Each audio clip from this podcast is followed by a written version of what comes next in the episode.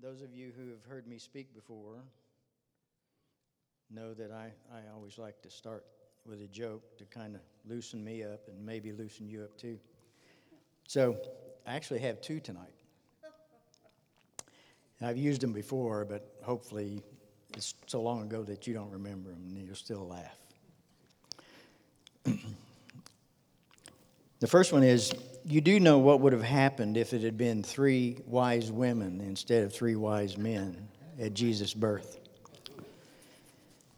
They would have asked for directions, they would have arrived on time, they would have helped deliver the baby, they would have cleaned the table, they would have made a casserole. And they would have brought disposable diapers for gifts. There's a lot of truth in that, you know. And the, the next one is there's this young Sunday school teacher lady that was teaching a class of up to five year olds. So she was trying to make a point about salvation, and so she was asking the class a question and said, If, if I sold my house and sold my car and had a big garage sale and sold everything I had, and gave all the money to the church, would that get me into heaven? And the whole class resoundingly said, No. So she asked, Well, if I cleaned the church every day and mowed the yard and did all the repairs and all that, would that get me into heaven? Again, a resounding no from the whole class. So then she asked, Well, then how would I get to heaven?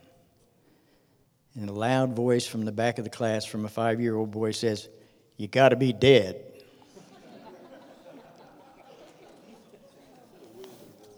yeah. Okay. Those of you who've heard me before also probably know that I never know how long I'm going to talk. Uh, but I got six pages of notes. So I hope you brought a snack or some water or something to help you get through all this. You might get to bed by midnight or so. Seriously, the title of my message tonight is Faith Works Through Love. Faith works through love. And you know, the word faith is bandied around a whole lot. Not just in Christian circles, although it's bandied around a lot in Christian circles, but in the world. Sometimes faith is used as a euphemism for your denomination or your religion or whatever. That's not the faith that we know, is it? Well, Galatians 5 6 says, For in Christ neither circumcision nor uncircumcision avails anything, but faith working through love.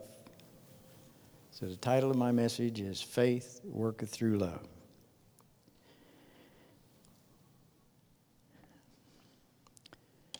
You know, we all know that God is love, right? We all know that. God is love. So, God is also faith. And He created the worlds and all that is in them by faith. Because when He spoke the word, it was His faith that created all this out of nothing. The world was created out of nothing, nothing that could be seen, touched, heard, or felt. So, faith is a pretty important thing. So, we want to know what faith really is, don't we? And I'll tell you what, I struggled with this faith thing for many, many years of Sarah and I's marriage. It was such a kind of an amorphous thing to me. You know, it just, I couldn't ever really nail down what it was and whether, whether I had it or not. So I want to give you a couple of definitions. The first one is a biblical one. In Hebrews 11:1 says, "It is the substance of things hoped for and the evidence of things not seen." When God created the world, he hoped to make everything that He created And his faith was the evidence of, of what he was going to create. So he spoke those things into existence. Romans 12:3 says, "We are all given a measure of faith." We're all given a measure of faith. Now, I used to think that some people got a bigger measure of faith than I did because I had a hard time holding on to mine. But we're all given the same measure of faith. It's what we do with our faith that causes it to grow or to stay dormant. So, the American Heritage Dictionary describes faith as a confident belief in a truth, value, or trustworthiness of a person, idea, or thing. It is a belief that does not rest on logical proof. It is a loyalty to a person or a thing. And the last definition they gave is it's a belief in or trust in God. And I like that one. I like that one. Without having belief and trust in God, whatever else we do with the Bible is really meaningless. It profits us nothing if we don't have faith to go with it, if we don't believe God is able to do what He says He'll do and act on that. I want to push that a little further. Um, there, there are a few kinds of faith. One is an experiential faith. You know, when you all came in here, you came in and you sat down in a chair. And you had faith that that chair was going to hold you. And the reason you had faith in that chair is because you sat in chairs before. And you know that chairs are designed and constructed to hold you up. So you had faith in it, you sat right down and didn't even think about it, did you? Didn't even think about it. You just knew that that chair was going to hold you. That's experiential faith. When you get on an airplane to travel somewhere, you have faith in the people that built the airplane, you have faith in the, in the pilot, you have faith in the, in the control tower people and all that kind of thing to get you off the ground and back onto the ground successfully. That's faith. That's experiential faith. Now, maybe if you've never flown before, it might be a little more difficult for you to have faith in all that stuff. But if you've flown a lot, you know it's safer than driving the car or walking across the street. Experiential faith. In my experience in Christianity and all the time that I've been saved, I've discovered that once upon a time, I and a lot of people that I knew in church um, kind of tried to have faith in faith. Does that make any sense?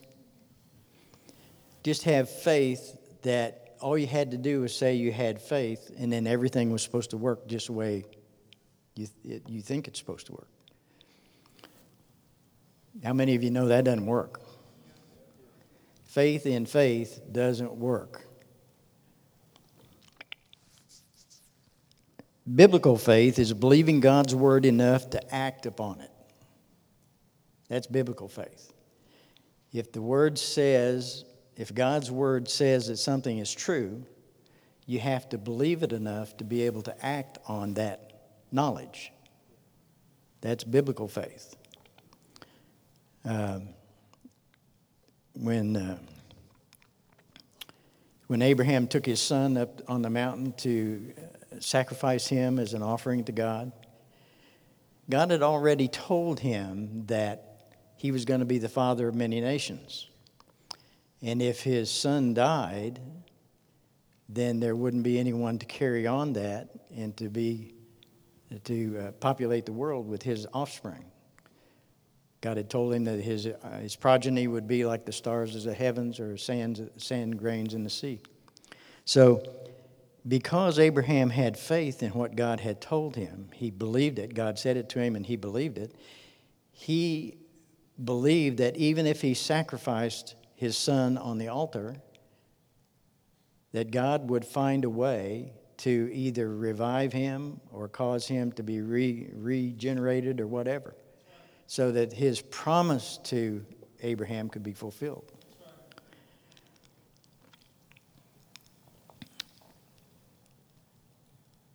Trusting or having faith in something or someone comes from intimacy. You know, Abraham had a, already a long history with the Lord by the time that mountaintop experience took place. God had told him 25 years or 24 years earlier that he was going to have a son. So the son was born, and I don't know for sure how old his son was when this thing on the mountain took place, but you have to be in the neighborhood of 35, 45 years from the time he first heard it until that took place. So, over that course of time, he had a lot of time to be intimate with God, to talk to God and have God talk to him over those decades. That's intimacy. I'm going to talk some more about that after a while, but we're going to skip on ahead here a little bit. Faith is a belief, a trust, whatever, but it's also a tool. You may not think of faith as a tool, but it is. James 2:26 says, "For the body without the spirit is dead, so faith without works is dead also." I used to really struggle with that too. So if I had faith that God was going to bless me with more money or whatever, you know, did I just believe that and do nothing? Or did I believe that and work hard and, and uh, do what I was called to do and expect that God was going to do that, that He was going to reward my faith with what I was seeking?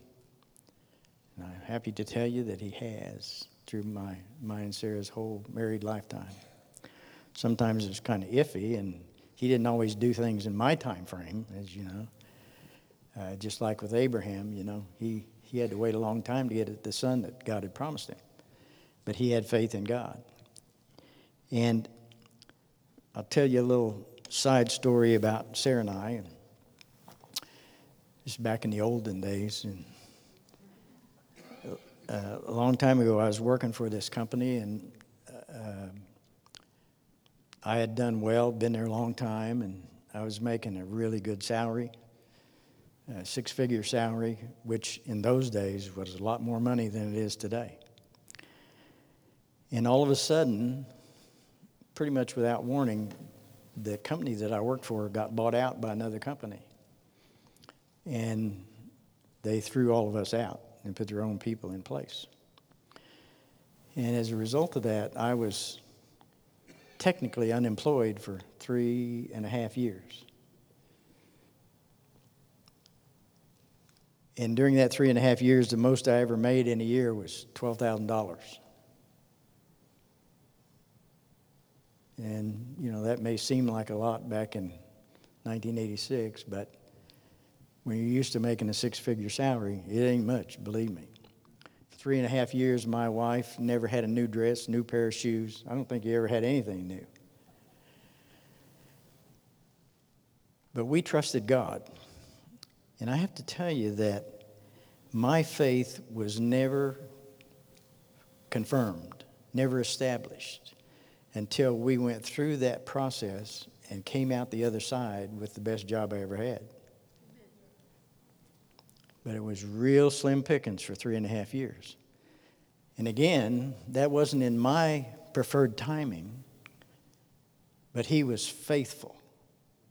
We never missed a meal that we didn't want to miss.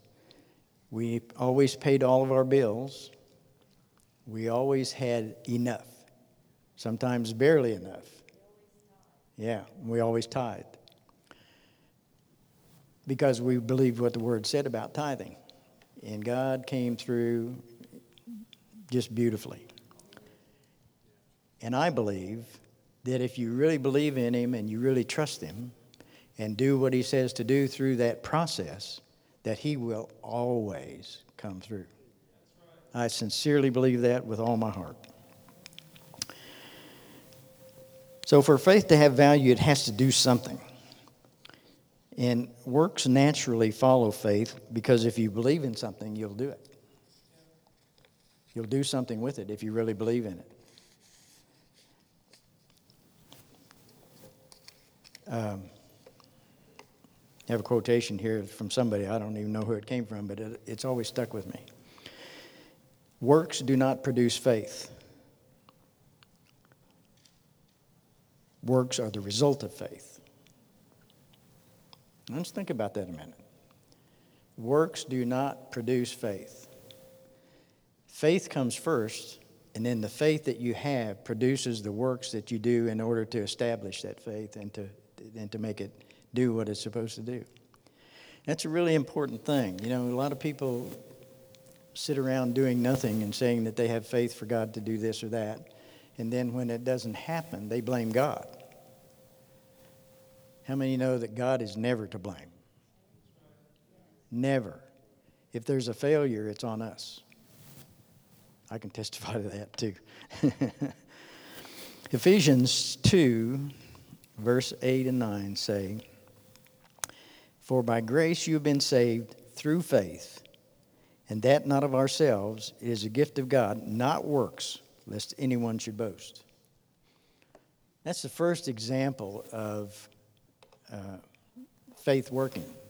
To be saved, you have to believe what God's Word says about Jesus Christ and Him taking our sins upon Him on the cross and acknowledging Him and receiving Him as your Savior. His part is what Jesus did on the cross and what God asked Him to do and His obedience to do it. Our part is just to believe it and, and receive it. That's the only works that we have to do for faith to work. Everything else is, every other work is produced by that, what that faith developed through that process.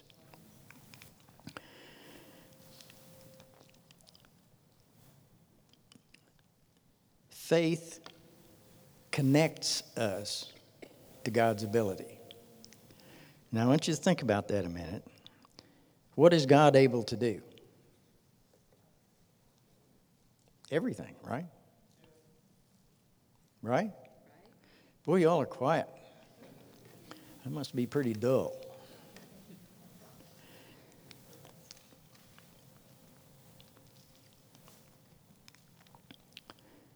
But in order for faith to connect us to God's ability, we have to believe that God loves us enough to do for us what His Word says He'll do. And you know, that's the the crux of what happens when we get saved. We have to believe what the Word says enough to do what the Word says to do, and it produces every time, every time. I said earlier that um, faith is produced by intimacy with God, and I, I told you I'd talk more about that later. And um, the best example that I can give of that in, in, in this world, in this natural world, is my relationship with my wife. We've been married a couple months, will be 56 years, right? 56? Okay, 56 years. And over that period of time, we have become more and more connected to each other. We're kind of joined at the hip, if you know what I mean. Um, I'm less without her and she's less without me, but together we're strong. Our faith is strong. We help each other build our faith. And that's happened over a period of time by communication, by going through experiences together, and by having children together and watching them grow up and have grandchildren and have great grandchildren and, and all the processes that go with that, we have become so intimate over, the, over that time that we're just, we're two faces of, of each other. Um, and in order for our faith to grow, that's what we have to do with God. We have to be intimate with God. And you become intimate by spending time together, by communicating, by listening, by sacrificing, by doing what, you know, I like to do what my wife wants to do. Sometimes, sometimes we're, we're going to go somewhere to eat or something like that, and and I want her to choose where we go, and she wants me to choose where we go, and that just goes back and forth sometimes for half a day. Finally, we come to a, to a consensus, and we, we both are happy then. So that's intimacy, intimacy, and that's how it happens. Uh, okay, I'm going to give you seven things that you have to know to experience the God kind of faith.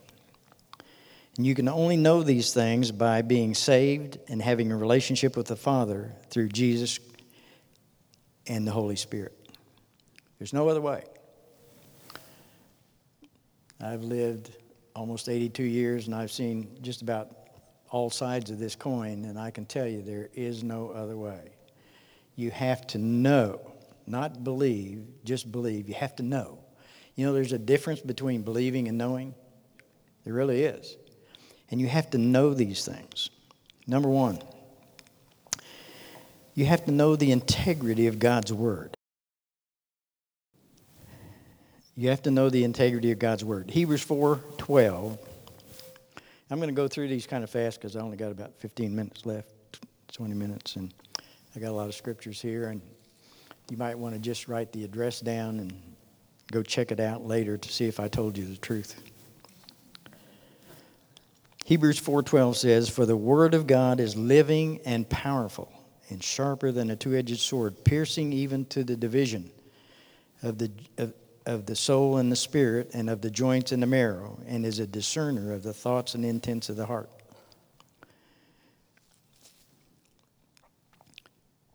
That's a description not only of what the word is, but what the word does. The word does.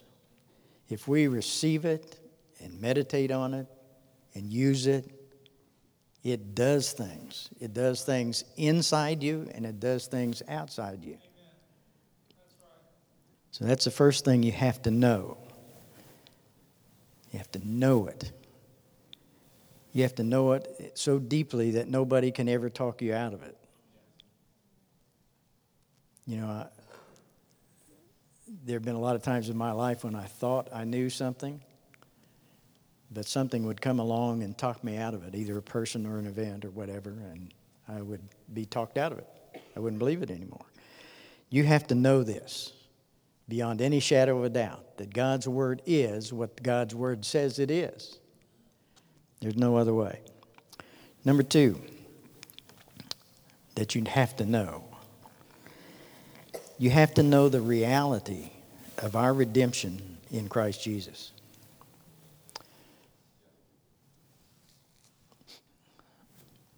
That may sound like a strange statement, but there are a lot of people who claim to know Jesus, claim to be saved, claim, in fact, there's, there's, there's, there's a guy that's running for president who claims to be a Christian and he's homosexual. So that's an example of somebody who claiming to be saved but don't do what the word says to do. We have to do it.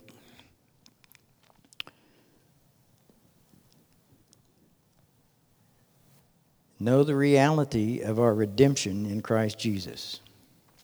Colossians 1 13 and 14 says, He has delivered us from the power of darkness and conveyed us into the kingdom of the Son of His love, in whom we have de- uh, redemption through His blood, the forgiveness of sin. Um,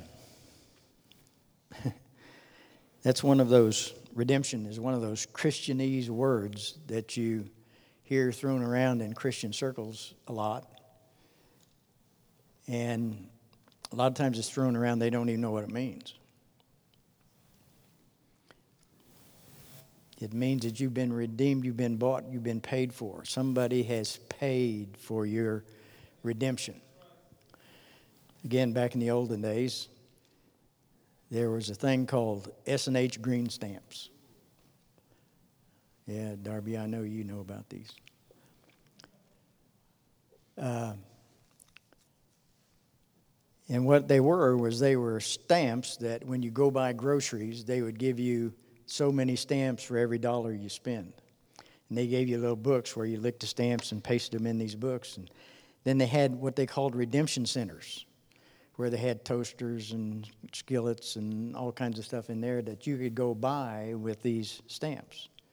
So they called them redemption centers. So when you took your stamps in there and you bought your toaster, or whatever you bought with those stamps, you were redeeming that toaster. You were paying for it. That's what redemption is.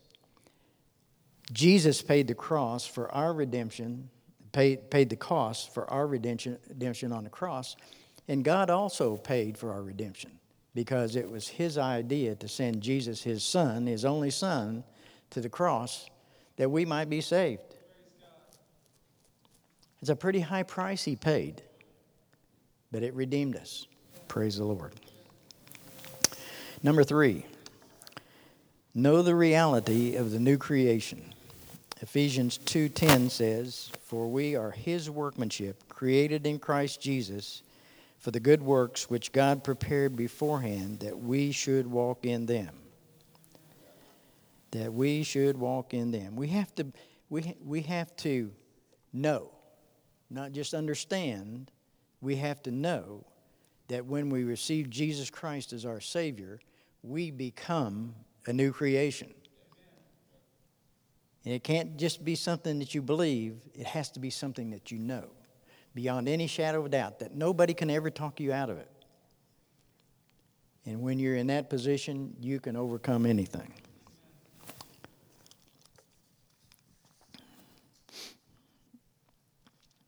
Number four,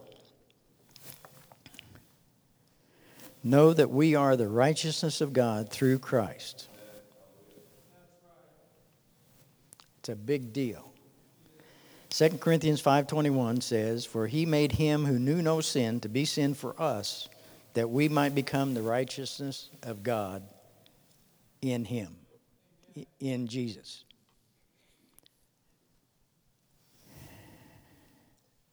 For many years of my saved life, I never felt righteous ever.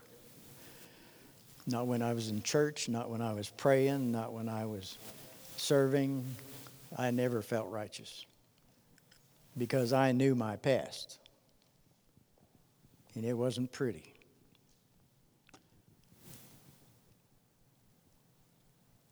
So we have to know that God chose to make us righteous if we're saved through His Son we're, we're righteous through Him, not because of what we've done or are going to do or are doing now, but because of what we did when we accepted Jesus Christ as our Savior.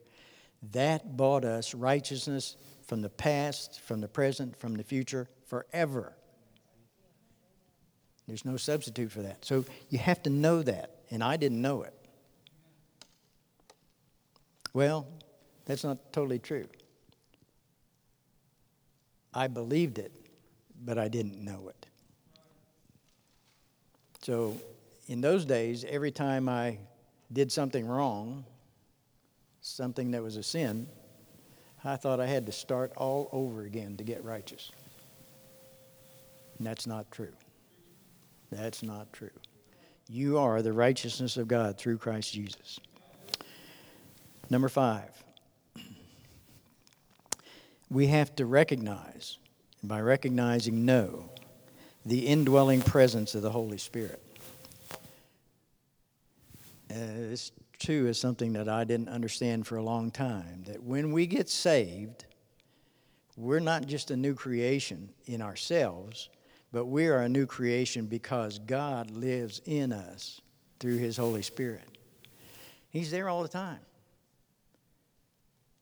All the time. Not just when you're praying, not just when you're reading the word, not when you're just doing Christian things. He's there all the time. And if we'll listen, He'll talk to us.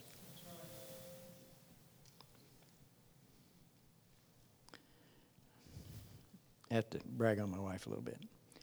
She has the most intimate relationship with the Holy Spirit of anybody that I've ever known, except maybe our pastors. And what did I do? In the middle? Yeah. Okay. They have to they have to educate me here because I don't do this often enough to know what I'm doing. Where was I? Oh, yes. Yes. My darling wife. And she helps me communicate with the Holy Spirit in a number of ways. Through example, first of all, but secondly, by reminding me that I need to talk to the Holy Spirit sometimes.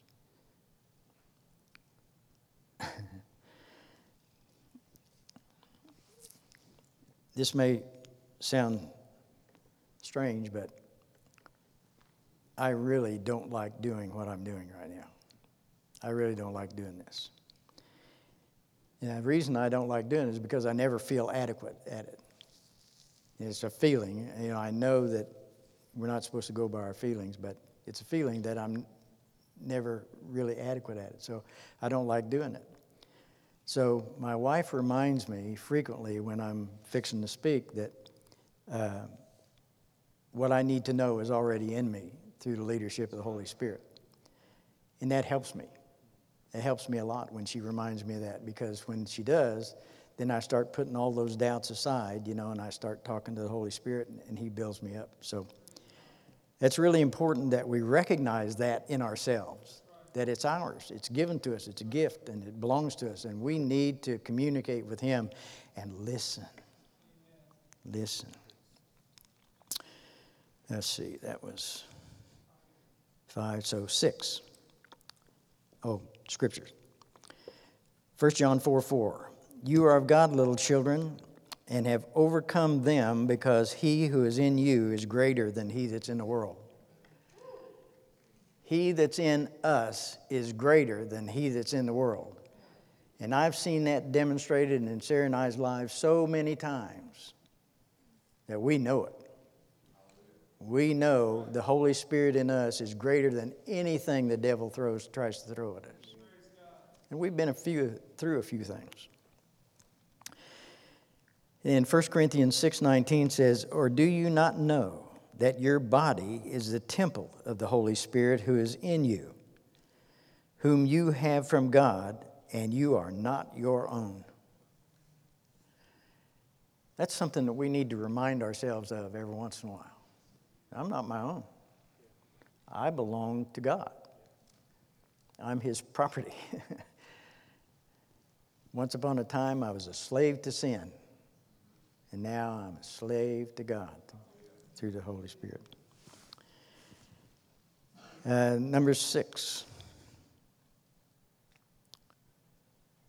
Know that fellowship with the Father is real. I don't know if that was mine or not. Know that fellowship with the Father is real.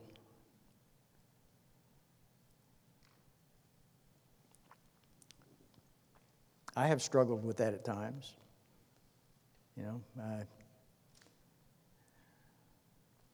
in my early years as a Christian, I have a very factual, uh, logic seeking mind. my wife can tell you, but. and sometimes it really was difficult for me to recognize and to embrace the fact that that was the case. 1 John 1 3 says that that which we have seen and heard, we declare it to you, that you also may have fellowship with us, And truly, our fellowship is with the Father and with His Son, Jesus Christ. And I, uh, just telling myself, I have a tendency to talk to Jesus more than I talk to the Father. And that's not what we're instructed to do. We're supposed to talk to the Father through Jesus Christ. Remember that? That's what we're supposed to do. So I have a tendency of not doing that. So I have to watch that. I'm preaching to myself here. Um, number seven, we have to understand or know the authority that we have in the name of Jesus. And if we don't exercise that authority, we'll never really know that we have it. And it's one thing to know in your head, you know, I'm, I have authority in Christ. But unless we exercise that, we'll never really know it. We might believe it, but we'll never really know it. There's a big difference between knowing and believing.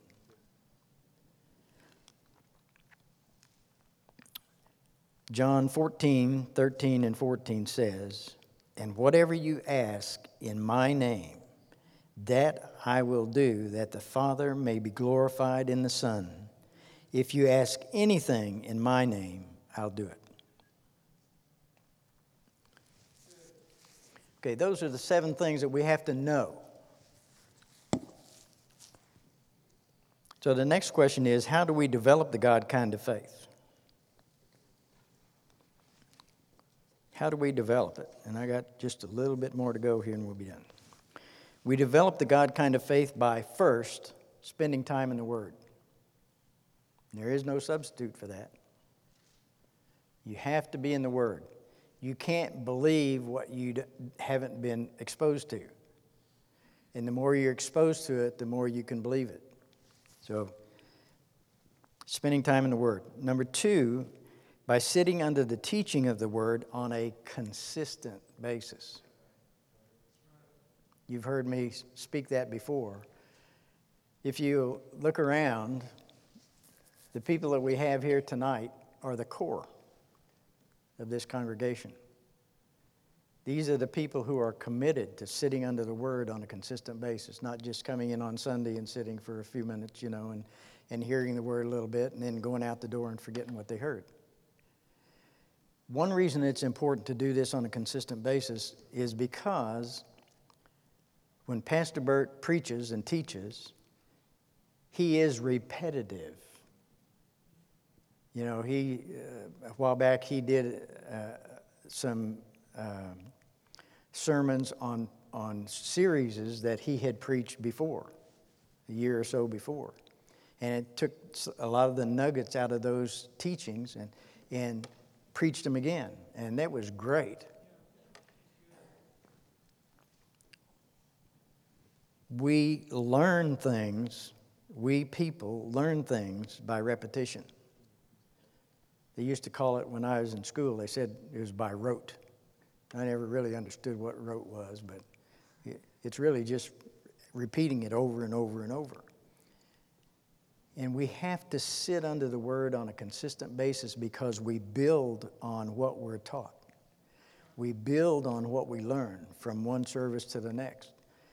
And it doesn't all connect instantly, but over time, if you'll be consistent, it really will benefit your spiritual life. It really will. Number three, by praying in the Spirit. Praying in the Spirit. Jude 20, not chapter 20. Jude only has one, one chapter, so it's Jude 20. But you, beloved, building yourselves up in your most holy faith, praying in the Holy Spirit. We need to utilize the gift of the Holy Spirit that's in us by praying in tongues.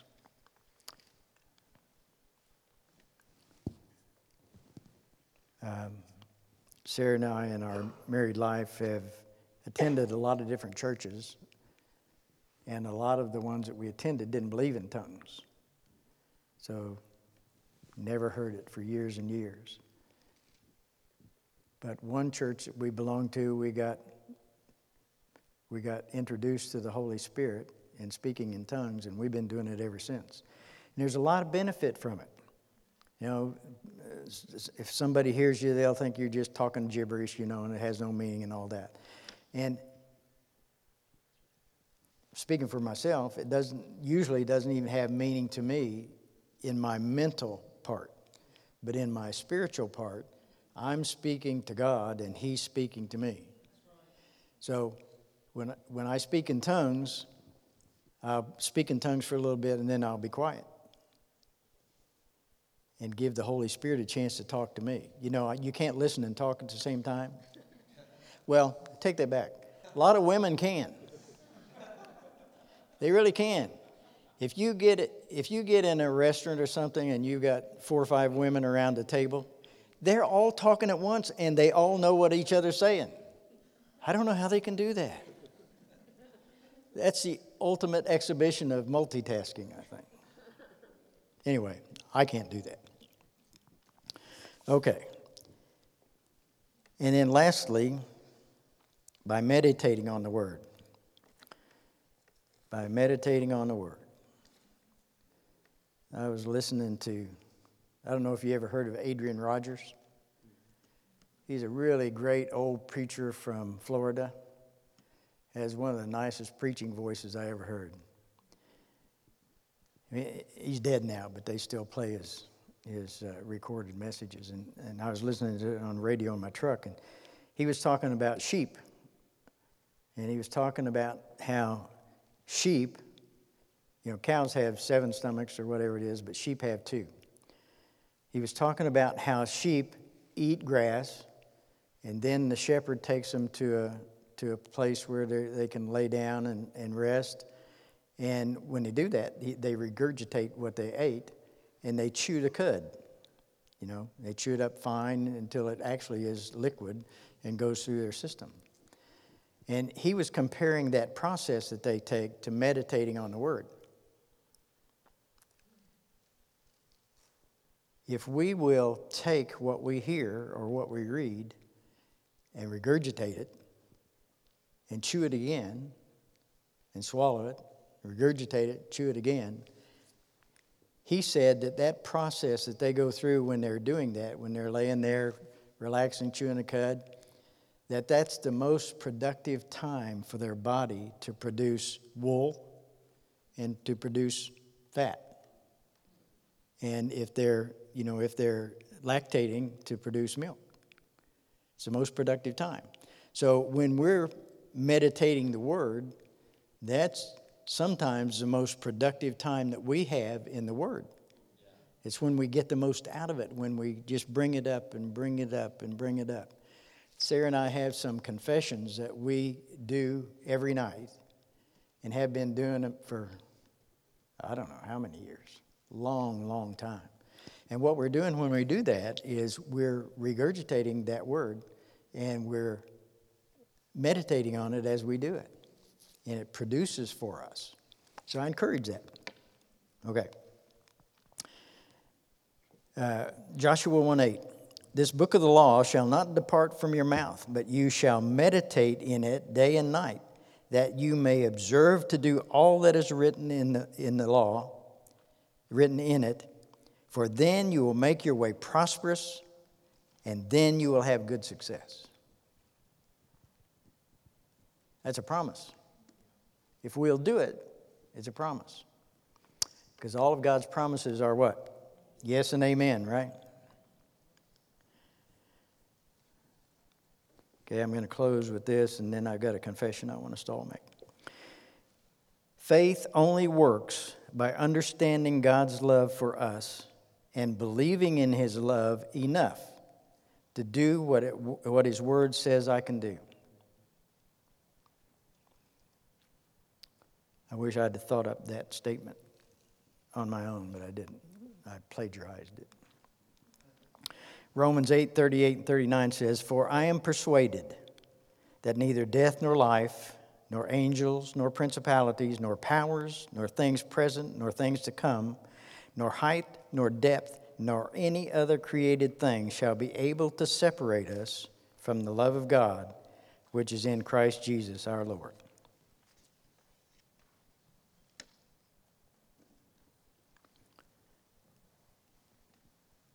Okay, I want y'all to repeat this after me. This is a good confession. Father, I believe that your word is true and trustworthy.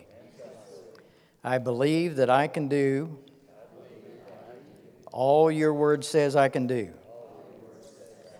I believe I can have all that it says I can have.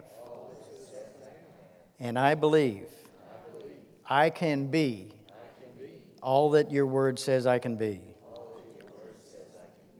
Lord, help me to fully comprehend your love for us through Christ Jesus and to act accordingly. Amen. Bless y'all. Thank you for your attention.